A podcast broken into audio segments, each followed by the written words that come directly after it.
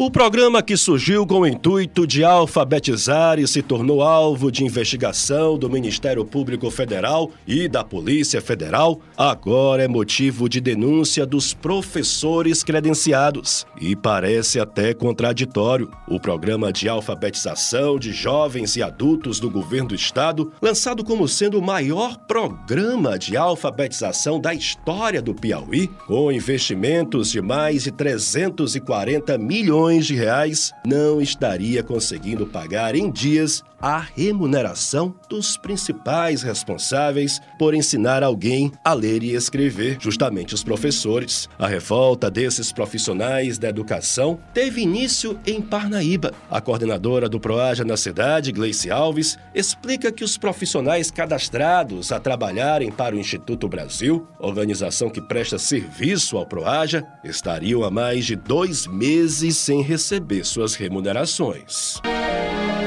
que nos mobilizou a estar formalizando as denúncias são as informações desencontradas e principalmente a situação, a questão dos pagamentos. Sem falar da questão é, burocrática, administrativa e tudo, tem a situação dos alunos.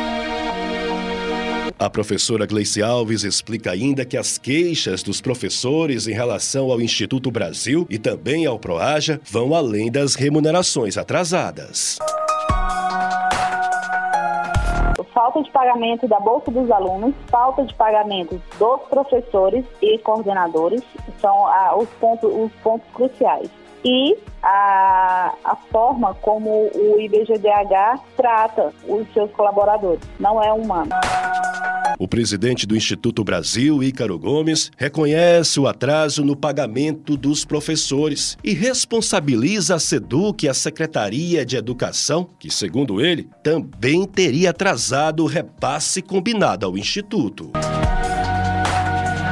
realmente está né, atrasado alguns pagamentos dos professores. Só que é o seguinte, é porque a gente recebeu só 20% do valor. A gente recebeu só 20% do valor. O que que acontece?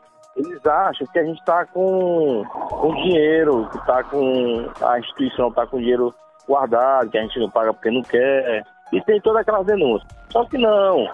A gente está esperando o segundo repasse da SEDUC para a gente poder fazer o pagamento do que está atrasado. Sobre as denúncias dos professores de que o Instituto Brasil não teria investido o valor repassado em infraestrutura e também no lanche dos alunos, como combinado em contrato com a Secretaria de Educação, o presidente do Instituto Ícaro Gomes diz que são inverdades tudo, tudo que está lá no edital a gente está cumprindo, com lanche, com material didático, com a, a, alguns lugares que não tem a logística, né, de, de poder receber os alunos, a gente está dando quadro. Isso aí é, não está acontecendo não.